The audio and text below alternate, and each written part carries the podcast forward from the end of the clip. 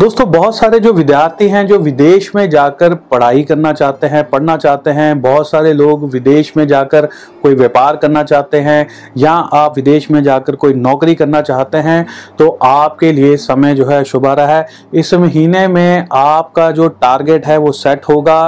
और इस कार्य को आगे बढ़ाने के लिए आप बहुत ज़्यादा प्रगतिशील रहेंगे ऐसे योग आपके बन रहे हैं